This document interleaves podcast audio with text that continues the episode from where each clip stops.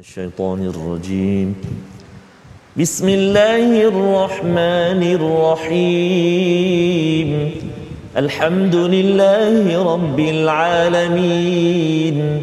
الرحمن الرحيم. مالك يوم الدين. إياك نعبد وإياك نستعين.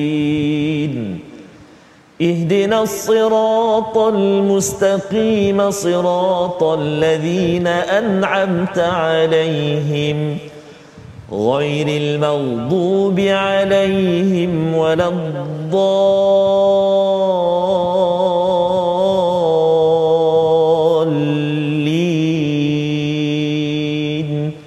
آمين. صدق الله العظيم. Assalamualaikum warahmatullahi wabarakatuh. Alhamdulillah rabbil alamin wassalatu wassalamu ala asyrafil anbiya'i wal mursalin wa ala alihi wa sahbihi ajma'in amma ba'du. Apa khabar tuan-tuan dan puan-puan yang dirahmati Allah Subhanahu wa taala di mana saja berada di kaca TV ke atau di live FB ke di mana saja berada mudah-mudahan sentiasa diberkati oleh Allah Subhanahu wa taala. Bersama kita pada hari ini iaitu Ustaz Tarmizi Abdul Rahman. Apa khabar Ustaz? Alhamdulillah. Sihat Ustaz? Ceria Ustaz? Alhamdulillah Ustaz. Dah balik kampung Uh, ah? pink Ustaz. Pink, Masya Allah. Ustaz Safri sihat ke? Alhamdulillah. Alhamdulillah. Allahu. Subhanallah, Yang tak sihat tu saudara kita iaitu Allahu Ustaz Akbar. Fazrul mudah-mudahan Allah. Allah bagi Amin. dia kesihatan insya-Allah. Amin ya Rabb. Boleh bersama kita Ustaz. insya-Allah. Betul Ustaz insya-Allah mudah-mudahan. Tuan-tuan dan puan dirahmati oleh Allah Subhanahu wa taala. Insya-Allah kita meneruskan pengajian kita iaitu pada muka surat 329. S- Sinopsis pada hari ini iaitu pertama pada ayat 82 sambungan kisah Nabi Sulaiman alaihi salam. Kemudian daripada ayat 83 sampai ayat 84 kisah Nabi Ayyub alaihi salam. Pada ayat 85 sampai 86 kisah Nabi Ismail alaihi salam, Nabi Idris alaihi salam dan Nabi Zulkifli alaihi salam.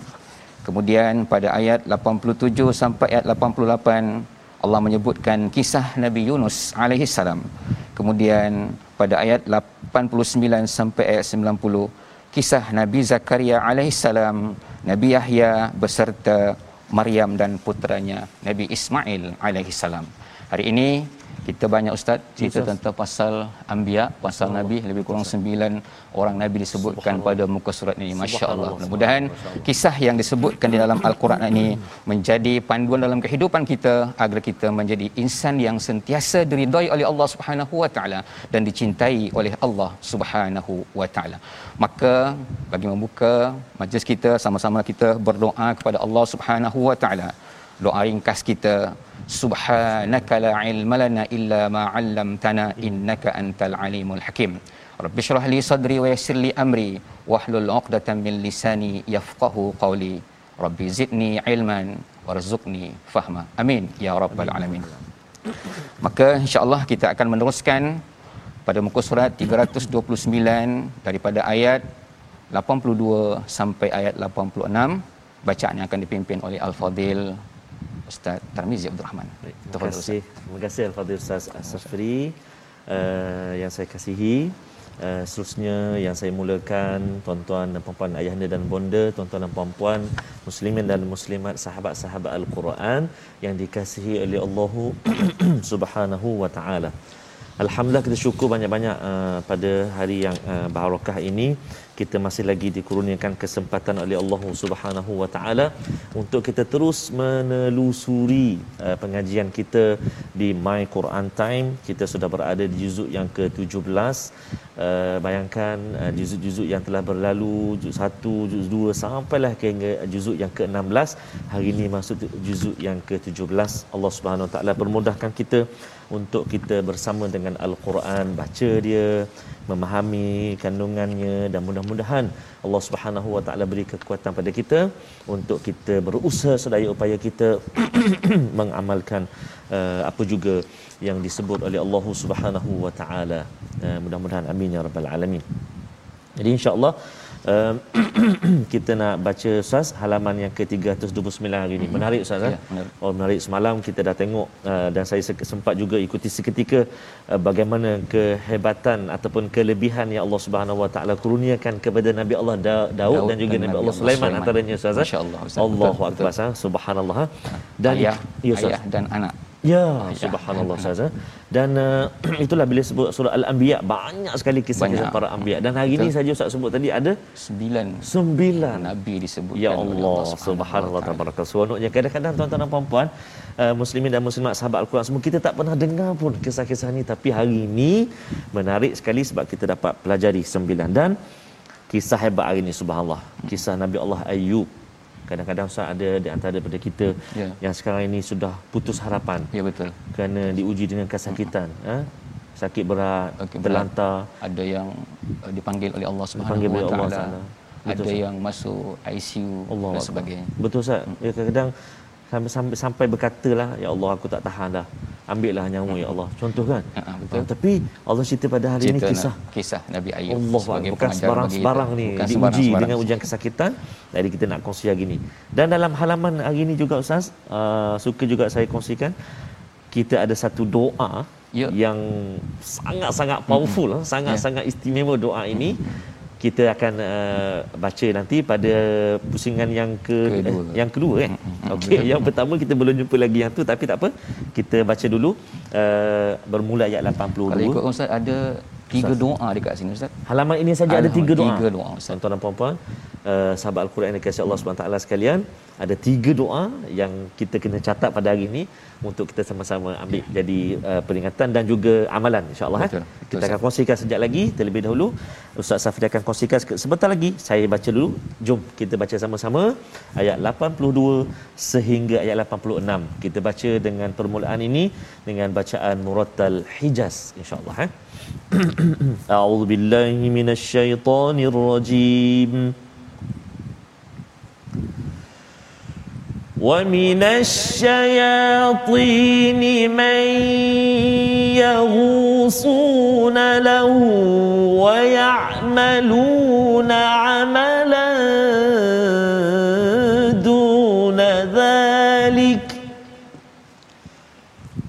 وكنا لهم حافظين.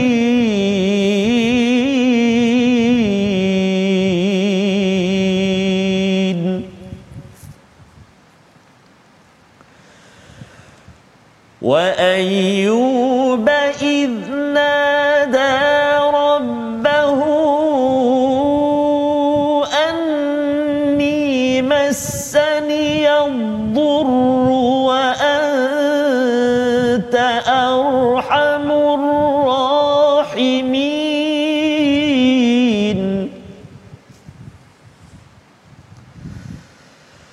فاستجبنا فكشفنا ما به من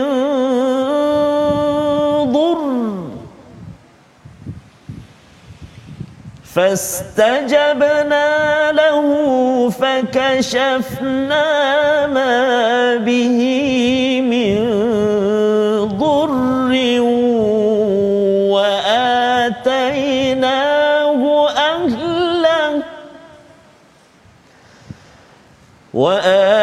وآتيناه أهله ومثلهم معهم رحمة من عندنا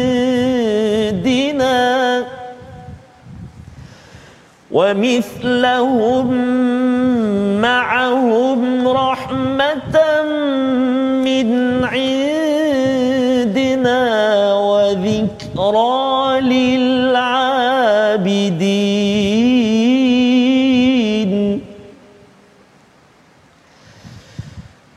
وإسماعيل وإدريس وذا الكفل وإسماعيل وإدريس وذا الكفل كل الصابرين.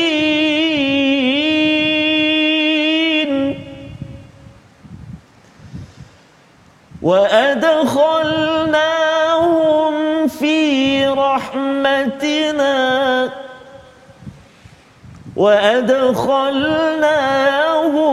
في رحمتنا.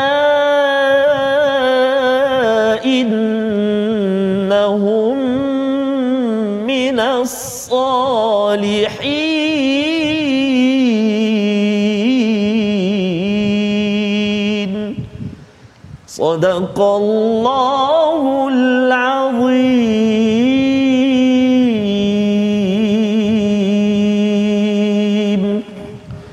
Sadaqallahul Azim itulah bacaan daripada ayat 82 sampai ayat 86 yang baru sebentar tadi kita perdengarkan mudah-mudahan setiap huruf setiap kalimat yang dibaca oleh Ustaz Tarmizi Abdul Rahman sebentar tadi mendapatkan taufik dan hidayah daripada Allah Subhanahu wa taala. Tuan-tuan dan puan dirahmati oleh Allah Subhanahu wa taala. Pada ayat 82 Allah Subhanahu wa taala menceritakan kepada kita bagaimana nikmat yang diberikan oleh Allah Subhanahu wa taala kepada Nabi Sulaiman alaihissalam mereka adalah seorang nabi yang diutus oleh Allah Subhanahu wa taala. Baginda Sulaiman berserta ayahnya.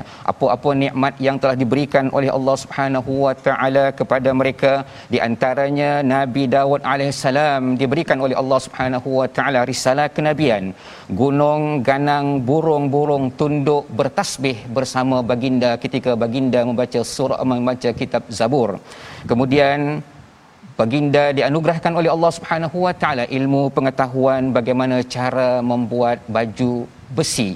Kemudian Allah juga memberikan kenikmatan kepada Nabi Sulaiman sebab baginda seorang anak yang patuh kepada ayahnya iaitu Nabi Dawud alaihissalam. Apa nikmat yang diberikan oleh Allah Subhanahu wa taala kepada baginda?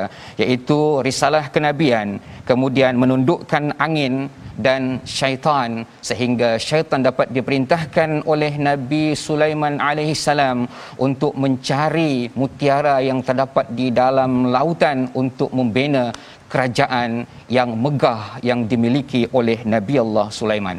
Inilah beberapa nikmat yang diberikan oleh Allah Subhanahu wa taala kepada Nabi Daud dan Nabi Sulaiman. Maka pada ayat 83 Allah Subhanahu wa taala memberikan kepada kita satu motivasi agar sentiasa bersabar, agar sentiasa memiliki ketakwaan kepada Allah Subhanahu wa taala. Setiap ujian yang diberikan oleh Allah Subhanahu wa taala kepada kita untuk meningkatkan keimanan dan ketakwaan kita kepada Allah Subhanahu wa taala. Allah berfirman pada ayat 83 dan ingatlah kisah Nabi Ayub alaihissalam ketika dia berdoa kepada Tuhannya ya Tuhanku sesungguhnya aku telah ditimpa penyakit padahal engkau Tuhan yang maha penyayang daripada semua yang penyayang. Ini adalah salah satu contoh yang Allah berikan kepada kita. Apa hikmah dia agak-agak? Apa hikmah yang Allah ingin sampaikan kepada kita tentang penyebutan Nabi Ayub alaihissalam. Bukan secara tiba-tiba bukan secara sudfatan ataupun secara tiba-tiba Allah menyebutkan kisah tersebut. Rupanya kisah ini berlaku pada kita saat ini Ya, ustaz. Allah. masing-masing kita dilanda musibah Betul, masing-masing kita ada masuk ICU Oh. kemudian sampai ditidurkan sebagainya. Allah. bahkan dia tidur untuk selama-lamanya. Itu merupakan salah satu ujian yang Allah berikan. Bila kita ditimpa musibah kita kembali kepada Al-Quranul Karim perhatikan kisah Nabi Ayub alaihissalam doa yang beliau lantunkan agar kita menjadi insan yang sentiasa berdoa kepada Allah bahwasanya setiap apa yang diberikan oleh Allah musibah kepada kita itu adalah merupakan satu ujian yang Allah berikan kepada kita agar kita dapat meningkatkan keimanan kita dan ketakwaan kita kepada Allah Subhanahu wa taala.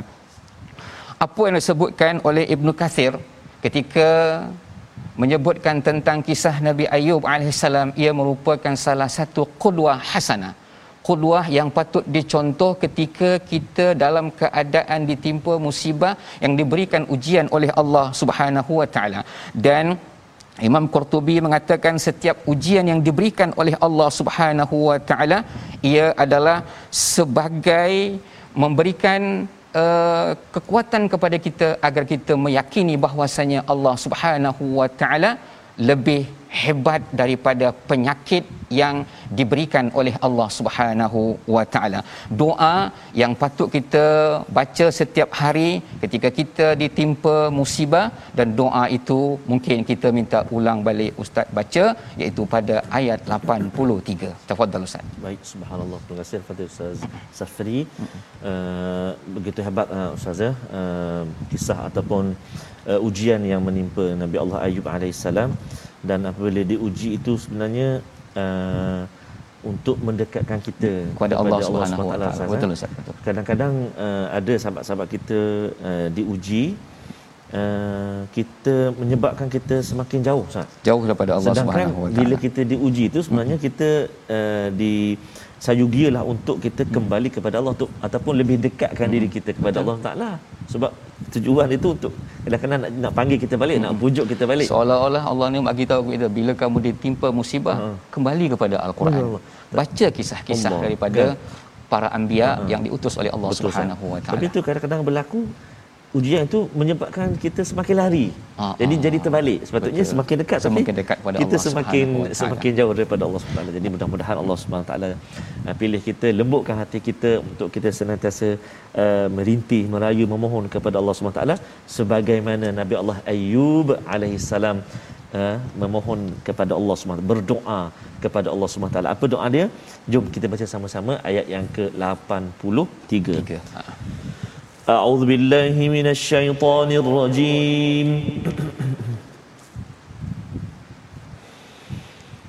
وأيوب إذ نادى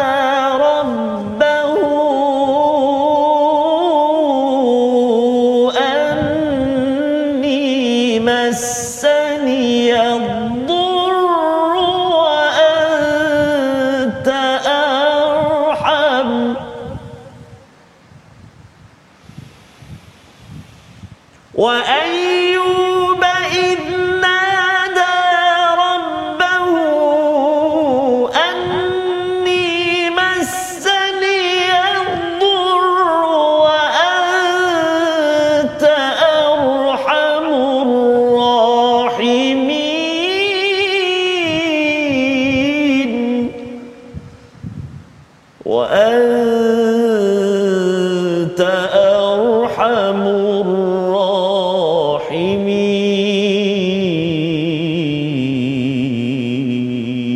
الراحمين صدق الله العظيم doa yang dibacakan oleh oleh oleh, oleh Nabi Ayub alaihissalam yang diturunkan oleh Allah Subhanahu wa taala doa ini dikabulkan oleh Allah Subhanahu wa taala fastajabna lahu artinya bila Nabi Ayub berdoa kepada Allah Allah langsung yes. mengabulkan doa tuan-tuan dan puan dirahmati oleh Allah Subhanahu wa taala boleh kita perhatikan pada perkataan fastajabna lahu pada muka surat ini saja ustaz diulang yeah. sebanyak tiga kali oh. fastajabna lahu maka kita tengok insya-Allah nanti. Betul. sebab apa mereka dikabulkan oleh Allah Subhanahu wa taala doa-doa mereka salah satunya mereka adalah orang yang dekat dengan Allah, Allah. Subhanahu wa taala. Orang yang dekat dengan Allah Subhanahu wa taala lagi besar ujian yang diberikan ya. oleh Allah Subhanahu wa taala. Maka ketika Nabi Ayub berdoa kepada Allah Subhanahu wa taala maka kita kena mengambil iktibar bagaimana dekatnya Nabi Ayub alaihissalam dengan doa yang dipanjatkan Allah akan menganugerahkan kepada Nabi Ayub. Yang pertama doa dia dikabulkan oleh Allah Subhanahu wa taala. Yang kedua penyakit yang melanda Nabi Ayub diangkat oleh Allah Subhanahu wa taala. Kemudian Allah gandakan harta dan zuriat keturunan baginda dan mereka mendapatkan dan Nabi Ayub mendapatkan rahmat daripada Allah Subhanahu wa taala. Ini semua adalah peringatan bagi siapa lil abidin bagi orang-orang yang dekat dengan Allah Subhanahu wa taala. Kemudian kita berganjak kepada kisah berikutnya iaitu wa Ismail wa Idris wa Zalkif kullum minas sabirin. Ketika Allah Subhanahu wa taala telah menceritakan kepada kita tentang kesabaran Nabi Ayub alaihissalam maka Allah iringkan iaitu iringi dengan nabi-nabi yang lain yang penuh dengan kesabaran seperti Nabi Ismail alaihissalam diuji oleh Allah Subhanahu wa taala sehingga ingin mengorbankan diri ya. dia untuk disembelih oleh ayahnya sendiri. Sebab dalam firman surah as-saffat ayat 102 Allah Subhanahu wa taala firman qala ya abati fa'al ma tu'mar satajiduni insyaallahu minas sabirin. Ini sampai sudah tahap kesabaran yang dimiliki oleh Nabi Ismail. Yang perlu kita perhatikan tuan-tuan dan puan dirahmati oleh Allah Subhanahu wa taala kenapa Nabi Ismail sampai tahap kesabaran seperti itu. Subhanallah. Ini kita perlu perlihat kita perhatikan. Sebab Ismail alaihissalam memiliki seorang ayah yang Allah. hebat ayah yang memiliki kekuatan akidah ya. maka bila ayah itu hebat apa yang akan berlaku? Oh. maka lahirlah zuriat-zuriat yang hebat yang penuh dengan kesabaran. Begitu juga kesabaran yang dimiliki oleh Nabi Allah Idris dan Wazal Kifli kemudian Allah Subhanahu wa taala masukkan mereka wa dakhalnahum fi rahmatina innahum minas salihin Allah Subhanahu wa taala memberi ganjaran kepada mereka yang sentiasa bersabar mereka tergolong orang-orang yang soleh iaitu salihul qalb hati mereka soleh benar hati mereka zikrullah. Kemudian salihul lisan lidah mereka sentiasa dijaga dan lidah mereka sentiasa dijaga sentiasa zikrullah. Kemudian salihul jawarih iaitu tubuh anggota badan mereka adalah sentiasa mengingati Allah Subhanahu wa taala melihat perkataan kita pada hari ini iaitu ghasa. Ghawasa artinya menyelam. Ghawasa ini diambil daripada ayat 82 man yaghusuna yang bermaksud menyelam dua kali disebut di dalam al-Quran. Al-ghausu iaitu an-nuzulu ilal a'ma ila a'maqil bihar. Artinya menyelam sampai ke dasar laut untuk mencari mutiara-mutiara yang indah. Berehat kita seketika My Quran Time baca faham amal.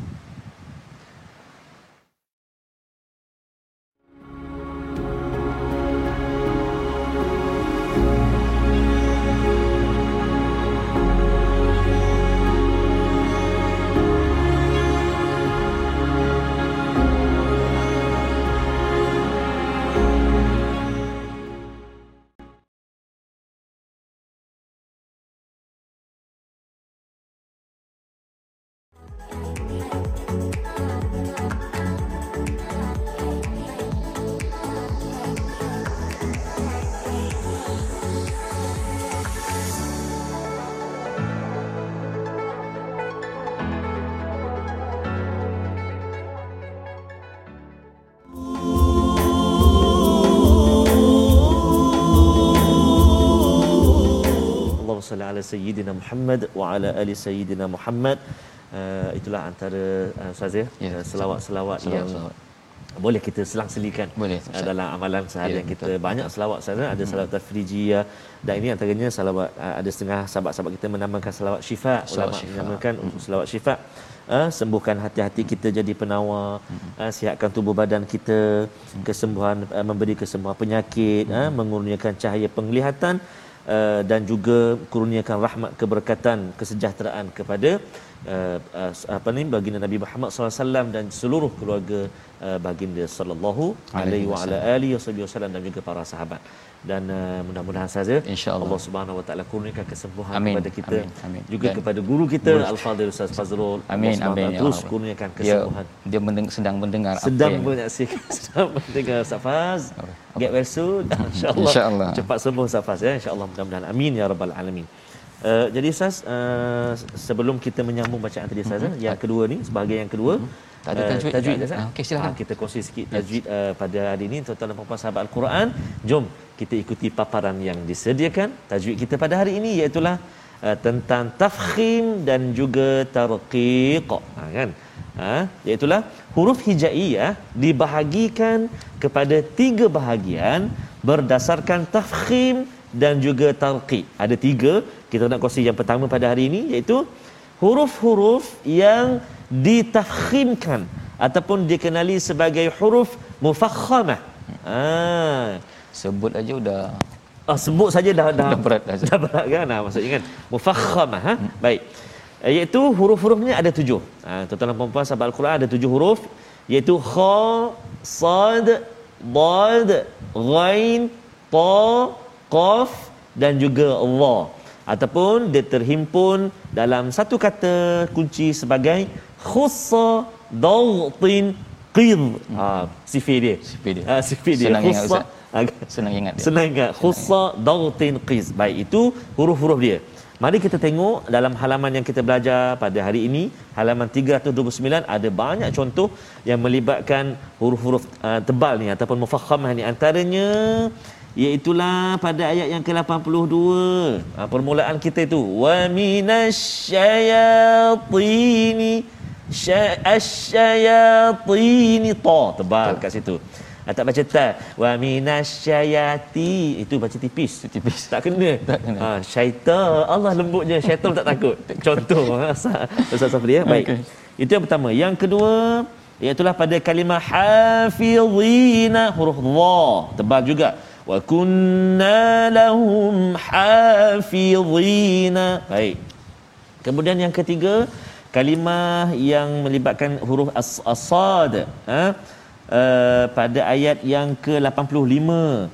Kullum minas tu. Kullum minas sabirin. Sad tebal. Okey. Seterusnya ayat yang ke-87 idzahaba mughadiban idzahaba mughadiban ada dua. Ada huruf ada huruf ghain dan juga ada huruf dad. Oh, kita tebalkan. Kan? zahaba mughadi tebal. Baik. Kemudian ayat yang yang ke-87 lagi iaitu fadhanna dha ha, fadhanna kemudian uh, allan naqdira uh, huruf qaf termasuk tapi dia dalam keadaan qalqalah ataupun mati sukun kat situ. Okey kemudian pada kalimah uh, ayat yang ke-87 juga uh, akhir tu kan? Subhanaka inni kuntu minadh dhali minadh zalimin huruf Allah subhanallah. Jadi itu ada enam contoh uh, dalam uh, halaman yang ke-329 ni ada lagi uh, ada lagi lepas tu antaranya kha banyak dalam Khashi'in, halaman jadi ya. Kita sebut contoh tadi ada enam uh, Ustaz Safri ya. Ya. Uh, yang baki tu kerja rumah. Kerja rumah. tak adalah ah, maksudnya yang baki tu tuan-tuan dan puan-puan sambil-sambil Sambil minum, minum kopi lah tu kan. kan. Ha, tengok apa lagi yang Ustaz tak sebut tadi ya huruf yang yang tebal-tebal dia atau mufakhamah ni. Oh, sabirin, salihin. kalau oh. kalau setiap huruf tu disebut Ustaz. dengan uh, betul Ya, dia punya makhraj Betul, dia. Betul, ber, uh, tebal tipis Betul, dia Ustaz. cantik bunyi Cantik, keindahan masya-Allah Betul, Ustaz. betapa Kalau- hebatnya mukjizat Mukjizat Nabi Al-Quran. Muhammad sallallahu alaihi wasallam Kalau kita sebut nipis Ustaz, dia, dia, dia jadi dia jadi kalau orang kampung saya panggil tak jelira. tak Ah, Dok dok jelira. dok jelia Uh, dok jelira. jelira ni dia macam tak sedap lah, tak sedap, sedap. dia dengar. Oh. Sakit sakit tak tak seronok dengar kan. Contoh wazannuni izzahaba mughadiban fazan tipis. Tipis. Yang tebal-tebal semua tu. Ha, ni di uh, bukan di Malaysia ha. Bukan Contoh contoh saja. Nanti insya-Allah Ya, Ustaz. kita akan dengarkan ustaz akan Ya. membaca uh, wazan nuni wazan nuni itu dengan uh, nada yang sangat hebat, Oh. nada yang boleh kita request nanti insya-Allah. Oh, Allah. Uh, iaitu lagu yang boleh meruntun jiwa Allahu Akbar, agar kita Allah. sentiasa dekat dengan Allah Amin, Subhanahu amin, wa amin. taala. Jadi selepas kita men- mendengarkan kisah Nabi Ayub alaihissalam termasuk orang yang sabar, kemudian Nabi Ismail dan Nabi Ishaq dan Nabi uh, Zulkifli mereka termasuk hamba-hamba yang digolongkan hamba-hamba yang soleh. Maka terusnya kita akan melihat daripada ayat 87 sampai ayat 90 ayat 90 akan dibacakan oleh Ustaz Tarmizi Abdul Rahman. Baik. Terima kasih kepada Ustaz uh, Safri. Uh, Ustaz Safri sebut request tadi ya. Oh, selalu saya tanya Ustaz Faz, Ustaz Faz nak dengar lagu apa? Ha. Jadi hari ini pertama kali Ha. dengar Ustaz Safri ni. Saya nak dengar macam Ustaz baca surah Al-Fatihah tadi. Oh, Oh bacaan macam Fatihah Ah, tadi ya. bacaan Oh, Fatihah okey. tadi. Bacaan yang Fatihah tadi tu bacaan uh, mirip uh, Syekh uh, Mahir, Mahir. Al-Muiqli. Al-Muiqli. Tapi sikit saja lah Ustaz. Tak jadi lah. banyak sikit-sikit. Je lah. InsyaAllah, insyaAllah. Oh jadi insya-Allah Agar mengobat, mengobat kerinduan Allah. kita ke Masjidil Haram. Masjidil Haram. Allahu akbar. Subhanallah. Ya. Barakallahu baik. Insya-Allah Al-Fadhil Ustaz Safri uh, dan juga sahabat-sahabat Al-Quran yang dikasihi oleh Allah Subhanahu Wa Taala sekalian, uh, kita nak menyambung bacaan kita di uh, ayat yang ke-87 sehingga ayat yang ke-90 dan kita cuba baca bacaan seperti Syekh Uh, Mahir Al-Muiqli ya. Saya cubalah uh, sebabnya Syekh Mahir ni dibaca laju. Ya, oh, laju tu tu tu tu baca laju. Tapi yang kali ini kita nak cuba uh, tempo yang agak perlahan sikit dan um, kita perhatikan uh, sikit saja saya nak sentuh sikit saja pada ayat yang ke-88 tu ustaz eh. Ya, betul, Ustaz. Uh, dia ada kalimah nunji tu. Ha, ha. Ah nanti kita akan baca dengan dengulah wa kadzalika nunji. Ha, kita baca dengan dengu penerangan dia secara ringkas sekejap lagi kita akan kongsikan Ya, insya-Allah. kita baca terlebih dahulu uh, saya nak jemput semua uh, tuan-tuan dan puan-puan ayah dan bonda sahabat-sahabat al-Quran untuk kita baca sama-sama sambungan ayat 87 sehingga 90 jom kita baca أعوذ بالله من الشيطان الرجيم وذا النون إذ ذهب مغاضبا فظن أن لن نقدر عليه. فظن أن لن نقدر عليه. فنادى في الظلمات أن لا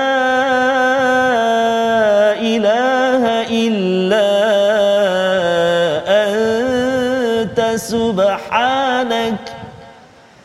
لا إله إلا أنت. سبحانك إني كنت من الظالمين. فاستجبنا له ونجيناه من الغم. وكذلك ننجي المؤمنين. وزكريا إذ نادى ربه رب لا تذرني فردا. وزكريا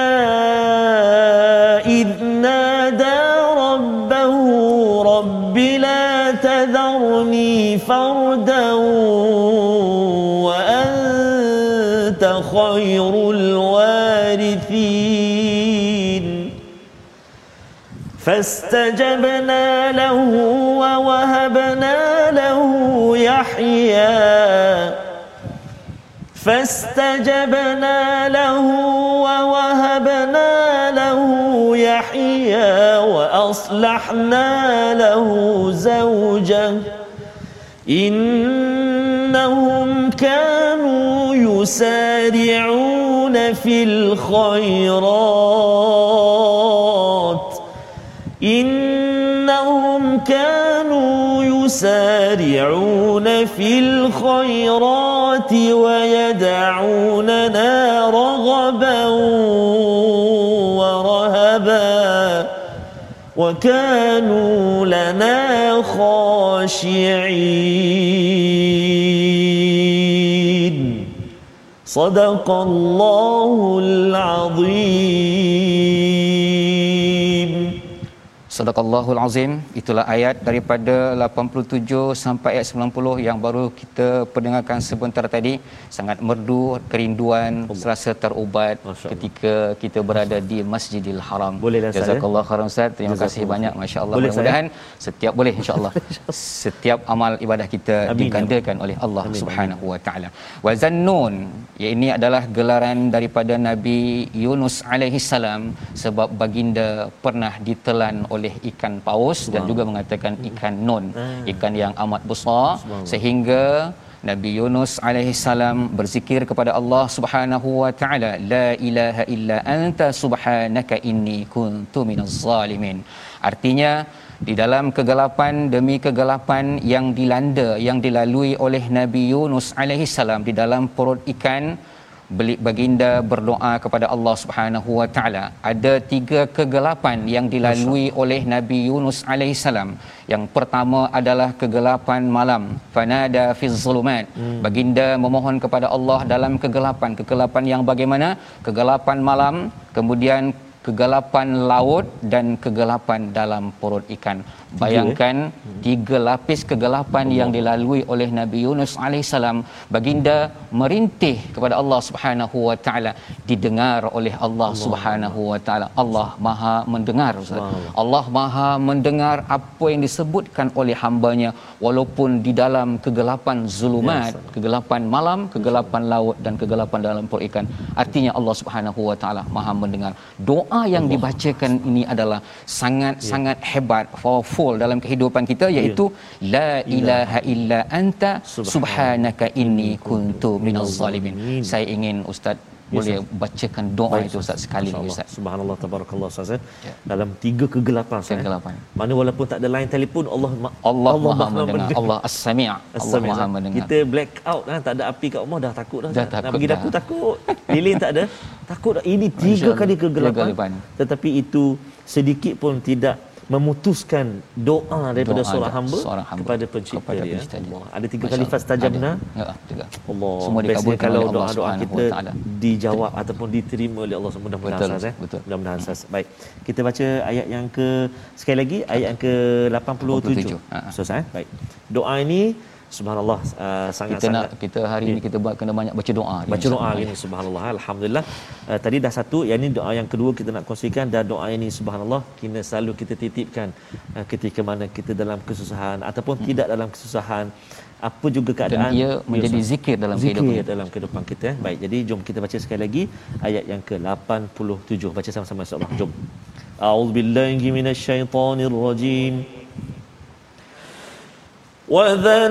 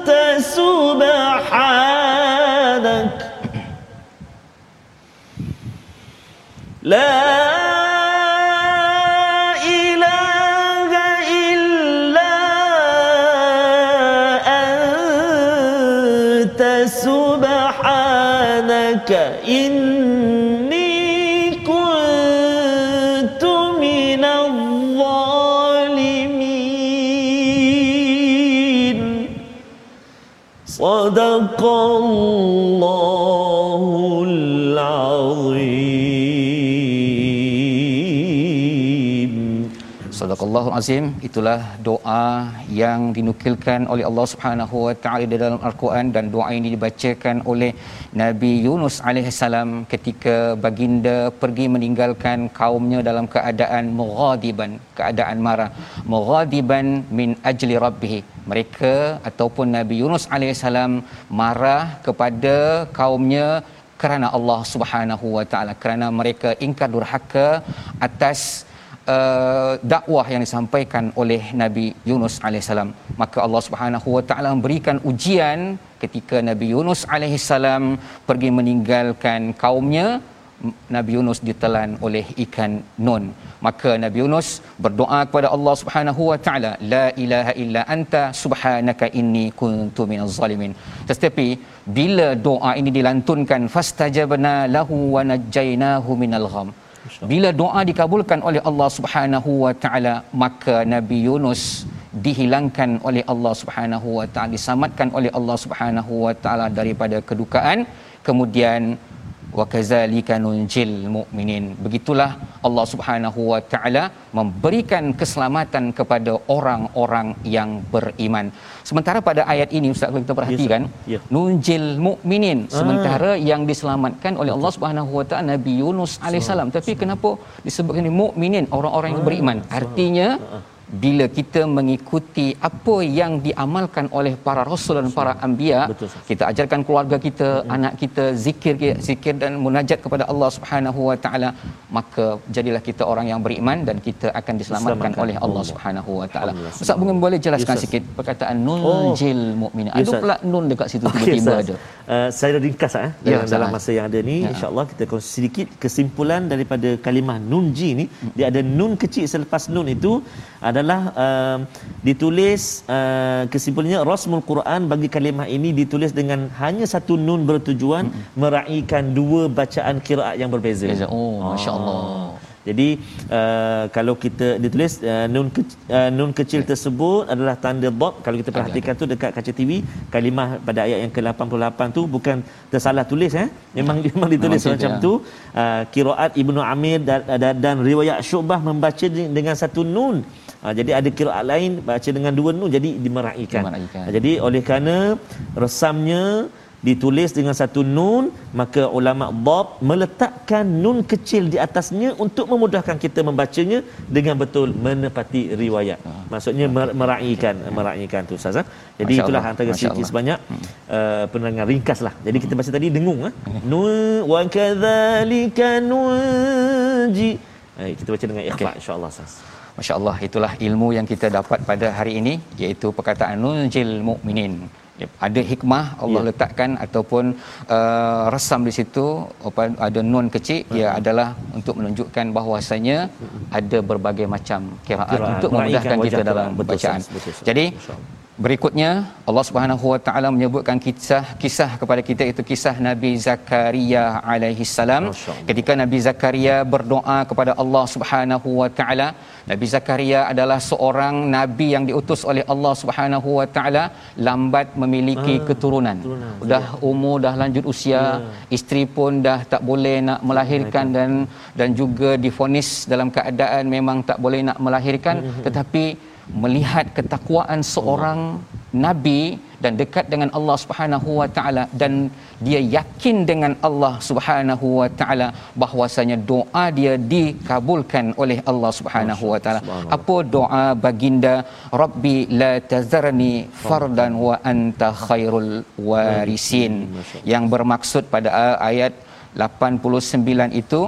Dan ingatlah kisah Nabi Zakaria ketika dia berdoa kepada Tuhannya ya Tuhanku janganlah engkau biarkan aku hidup seorang diri tanpa keturunan dan engkau ahli waris yang terbaik. Disebabkan Nabi Zakaria memiliki ketakwaan kepada Allah Subhanahu wa taala. Sekali lagi Allah sebutkan fastajabna lahu Allah mengabulkan doa baginda dan Allah Subhanahu wa taala. Sebabkan baginda sangat dekat dengan Allah Subhanahu wa taala wa wahabna lahu Yahya wa aslahna lahu zauja maka Allah Subhanahu wa taala memberikan Yahya seorang anak dan isteri yang tadi yang tidak mungkin untuk melahirkan disebabkan usia yang sudah tua ataupun memang tidak boleh untuk melahirkan. Tetapi Allah Subhanahu wa taala wa aslahna zauja tuan-tuan dan puan rahmati oleh Allah Subhanahu wa taala itulah sedikit sebanyak tentang kisah-kisah nabi yang disebutkan di dalam muka surat 329 ini. Ianya merupakan salah satu pengajaran bagi kita agar kita menjadi insan yang terbaik insan yang dipuji oleh Allah Subhanahu wa taala dan mengikut qudwah hasanah yang dibawa oleh para anbiya dan rasul utusan Allah Subhanahu wa taala. Membawa resolusi kita pada hari ini. Pertama berdoa dengan positif dan nama positif Allah Subhanahu wa taala dengan asmaul husna. Artinya berdoa dengan menggunakan nama-nama Allah Ar-Rahman Al-Latif Al-Bari dan sebagainya. Kemudian yang kedua banyakkan berdoa dan jangan tinggalkannya. Artinya sentiasa mendekatkan diri kepada Allah Subhanahu wa taala dan sentiasa berdoa kepada Allah Subhanahu wa taala. Kemudian bersegera melakukan kebaikan nescaya Allah Subhanahu wa taala juga segera membantu dalam hidup kita maka diakhiri dengan doa yang akan dibacakan oleh Al-Fadil. Baik. Ustaz. Terima kasih Fadil Ustaz. A'udzu billahi minasyaitonir rajim. Bismillahirrahmanirrahim. Alhamdulillahi rabbil alamin. Wassalatu wassalamu ala rasulillahil amin. Sayyidina Muhammadin wa ala alihi wa sahbihi ajma'in. Allahumma ya Allah wa ya Rahman wa ya Rahim Ampunilah dosa-dosa kami ya Allah. Ampunilah dosa-dosa mak ayah kami Mak ayah mertua kami ya Arhamar Rahimin. Muslimin dan muslimati birahmatik Ya Arhamar Rahimin. Ya Allah wa ya Rahman wa ya Rahim. Terima doa kami ya Allah. Terima munajat kami ya Allah. Terima Terimalah permintaan kami ya Arhamar Rahimin. Mudah-mudahan doa-doa kami diperkenankan olehmu Ya Arhamar Rahimin. Allahumma inna na'udhu bika minal barasi wal junun Wal judhami wa min sayyi'il asqam Wa sallallahu ala sayyidina Muhammad Wa ala alihi wa sahbihi wa baraka wa sallam. Walhamdulillahi rabbil alamin. Taqabbal Allah minkum. Minna minkum taqabbal ya karim. Alhamdulillah Ustaz uh, Safri Ya. uh, Yang dikasihi. Mudah-mudahan Ustaz uh, doa-doa kita dimakbulkan Diterima oleh Allah Subhanahu Wa Taala. Dan ayat-ayat yang kita bacakan pada hari ini Mudah-mudahan membentuk jiwa kita Membentuk hati kita untuk melahirkan Generasi Al-Quran Dan untuk kita, mendorong kita sama-sama untuk berinfak Untuk berwakaf ke dalam tabung Al-Quran. Jom kita tengok Iaitulah wakaf tabung gerakan Al-Quran untuk kita lahirkan ataupun untuk kita sebar luaskan Al-Quran ke dalam masyarakat kita melahirkan jilul Quran generasi Al-Quran. Jadi Ustaz uh, Safri uh, kita berhenti seketika halaman yang ke-379 kita nak sambung pengajian kita seterusnya. Tapi di esok hari lah. InsyaAllah. Ha, hari ini kita berhenti dulu kat sini. Jangan lupa tuan-tuan dan puan untuk terus bersama dengan My Quran Time uh, di sesi ulangan uh, pada malam ini dan juga pada pagi besok. Dan mudahan kita terus bersama dengan Al-Quran kalamullah My Quran Time baca faham dan amal terima kasih Ustaz Sama-sama Ustaz. Alhamdulillah.